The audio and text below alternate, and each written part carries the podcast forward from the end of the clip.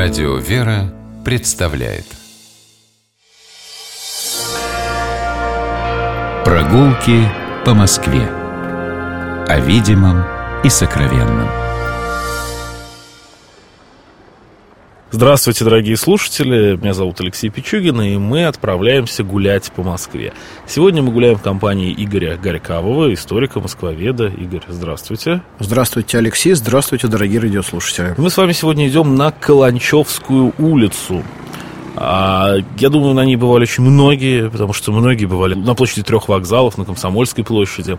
И мы выходим из станции метро Комсомольская кольцевая по указателю выход к Ленинградскому вокзалу. Вот мы оказываемся на площади и поворачиваем направо. Идем Сначала у нас э, будут э, переулки, связанные с э, вокзалом, с э, таможенными всякими делами. Мы переходим железную дорогу под ней, под мостом, и, собственно, оказываемся на улице Каланчевская. Нам надо, ну, не знаю, направо или налево. Игорь, Нам направо, э, да, но я хотел бы здесь остановиться и несколько слов сказать о самом названии. Э, ну, во-первых, э, мы были с вами сейчас на Комсомольской площади, несмотря на то, что я, как и многие москвичи, с радостью воспринял в начале 2000-х информацию о том, что площадь эту наконец переименовали. Ее грозились переименовать то в площадь трех вокзалов, то в площадь Каланчевскую. Но, к сожалению, все осталось пока по-прежнему. Это Комсомольская площадь и это Комсомольская станция метро. Непонятно теперь уже, о каких комсомольцах здесь идет речь, но, тем не менее, э, историческое название этой местности сохранила только та улица, на которую мы с вами сейчас вышли. Вот до революции эта площадь была Каланчевская. Но, наверное, нужно все-таки нам вспомнить, о какой же Каланче Э, шла Где-то речь. должна быть каланча. Э, было бы легко предположить, что эта каланча связана со зданием Николаевской железной дороги, но, тем не менее, это совсем другая каланча. И эта каланча связана была с теми историческими пластами, которые вводят нас еще в Древнюю Русь, в Московскую Русь. Потому что когда-то вот это пространство площади трех вокзалов представляло собой живописное зрелище. Когда-то здесь находился Красный пруд – он находился чуть дальше, чуть севернее, но тем не менее на его берегу находился э, загородный дворец. Может быть, не такой роскошный, как в селе Коломенском, но тоже богатый деревянными постройками. Вот одна из этих построек – это Каланча, э, еще во времена Алексея Михайловича дала название этой местности. А потом, когда дворец, э, загородная резиденция – утратили свое значение. Здесь располагался артиллерийский склад, пострадавший очень сильно в 1712 году э, от страшного взрыва.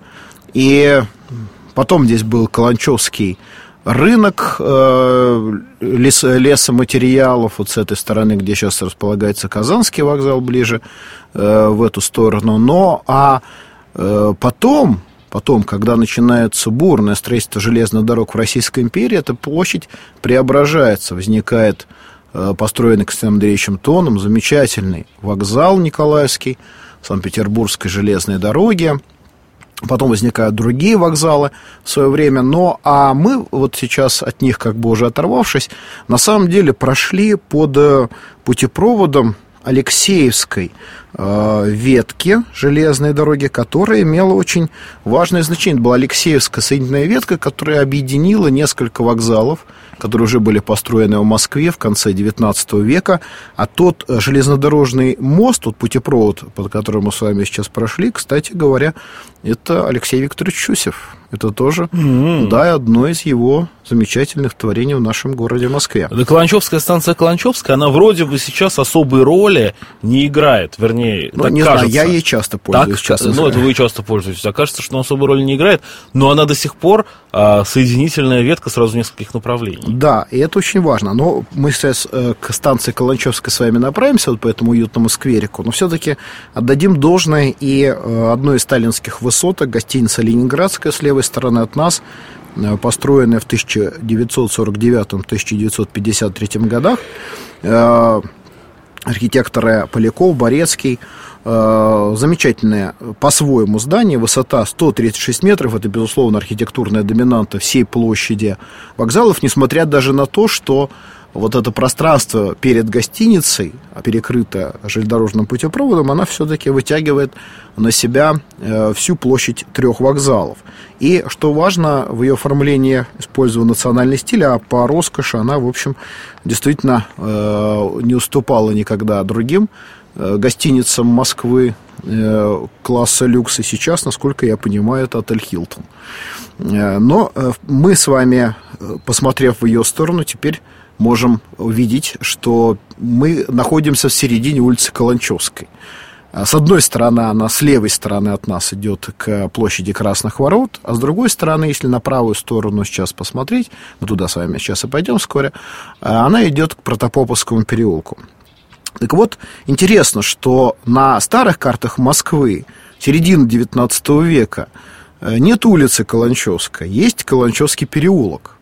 Потом часть этой э, улицы стала именоваться улицей, другая часть осталась переулком. И вот сейчас, может быть, справедливость установлена, это одна Каланчевская улица. Э, и продвигаясь по ней постепенно в сторону Протопоповского переулка, вот за этим небольшим сквериком мы видим очень нарядное здание.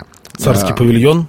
Царский павильон. Это не просто э, очередная станция железной дороги. Это на самом деле здание, которое строилось к торжествам по инаугурации наследника императорского трона Николая Александровича в 1896 году. Архитектор Войневич э, строил императорский железнодорожный павильон. Фактически это маленький вокзал. Он был нужен для того, чтобы во время коронационных торжеств поезд с императорской семьей прибыл именно сюда, и здесь великого князя должны были встречать э, и представители московского дворянства, купечества, жители города Москвы. И уже после этого э, Николай Александрович с супругой должны были отправиться на коронационное торжество. Но случилось все по-другому. Когда 14 мая Николай Александрович прибыл в Первопрестольную, видимо, по соображениям безопасности, хотя до сих пор нет никакого внятного объяснения э, того, что случилось в этот день в смысле логистики. Э, но, тем не менее, поезд вот именно по этой Алексеевской соединительной ветке э, взял другой курс. И вместо вот этого замечательного, шикарного павильона, который здесь был устроен для встречи царской семьи... То есть она его так и не увидела?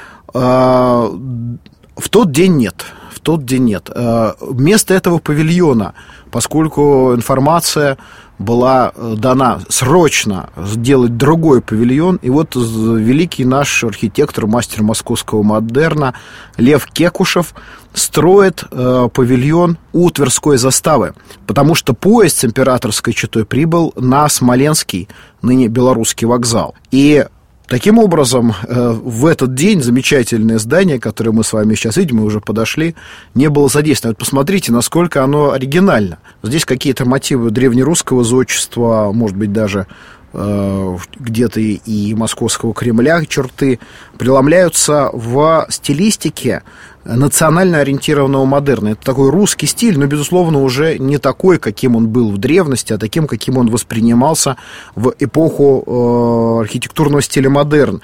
Другие объемы, другие формы.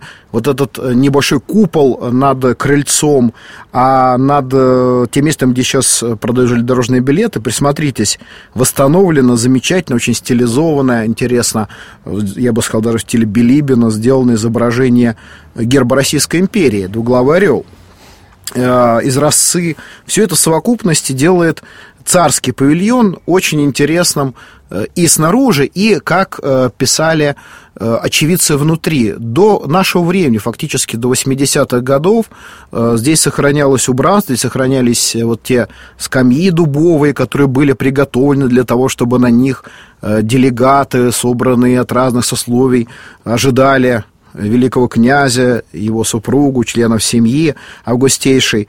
Здесь была комната и для самой императорской четы. То есть э, это царское место. И, кстати говоря, э, на последних картах Российской империи, э, на карте Москвы 1916 года, эта платформа называется императорской.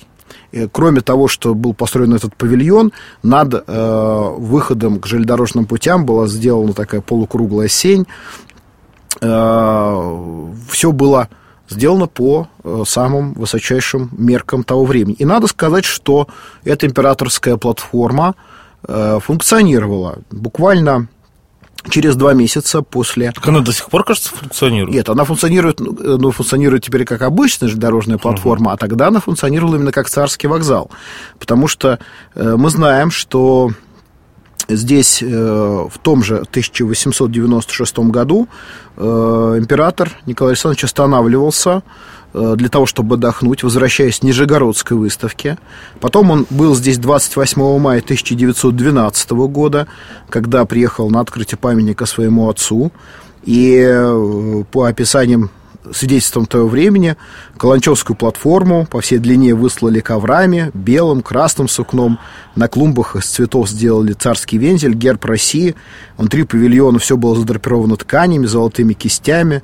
На платформе в несколько рядов стоял почетный караул со знаменем и хором музыки. Вот я читаю э, э, выдержку из сообщения того времени, просто чтобы мы с вами мысленно перенеслись. И вот сейчас, выйдя на платформу, э, представили себе, как это все было именно здесь, на этой самой платформе, на которой мы с вами сейчас находимся.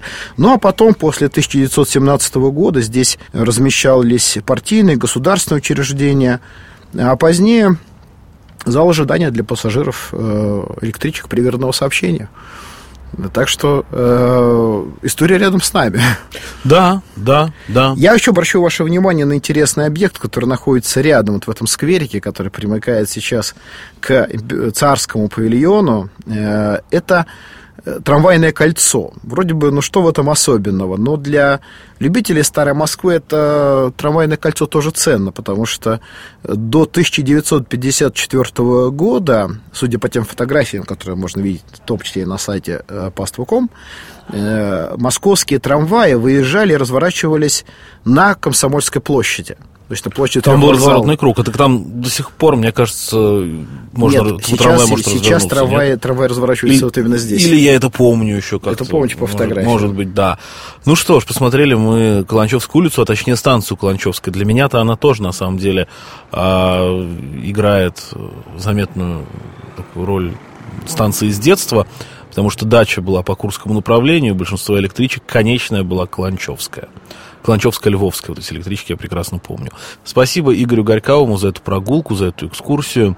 А, гуляйте по Москве, любите ее, наслаждайтесь Москвой. Будьте здоровы. Всего доброго.